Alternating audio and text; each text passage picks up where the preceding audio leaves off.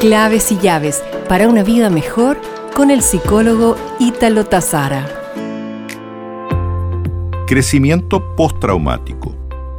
Es imposible descubrir el dolor que se siente cuando se pierde un ser querido. Quien sobrevive a la pérdida se siente con frecuencia incapaz de contemplar la vida sin la persona que hasta ahora había estado a su lado. Pero el desarrollo posterior de los acontecimientos varía mucho de una persona a otra. Hay quienes nunca se recuperan de la pérdida sufrida. Otros, tras un periodo de dolor, son capaces de retomar el rumbo de su vida, volviendo a encontrar sentido en sus actitudes y emociones. Y finalmente hay otros que experimentan el crecimiento postraumático.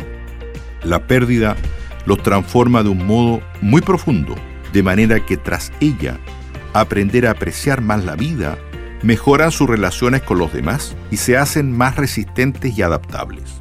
Estas personas se dan el permiso para hablar de su ser querido, para sentir, para venirse abajo si es necesario, y luego levantarse sobre una base emocional más firme y sólida.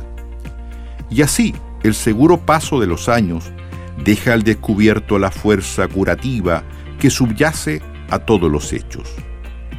En este nuevo tiempo, ábrete a la aparición de nuevas amistades y la aceptación de otras influencias que serán decisivas en los años venideros.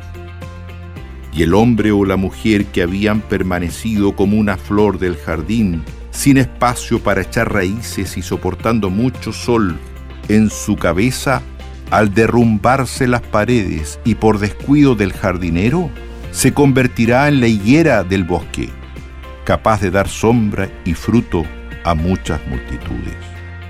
¿Cómo has manejado las pérdidas que has sufrido en el pasado?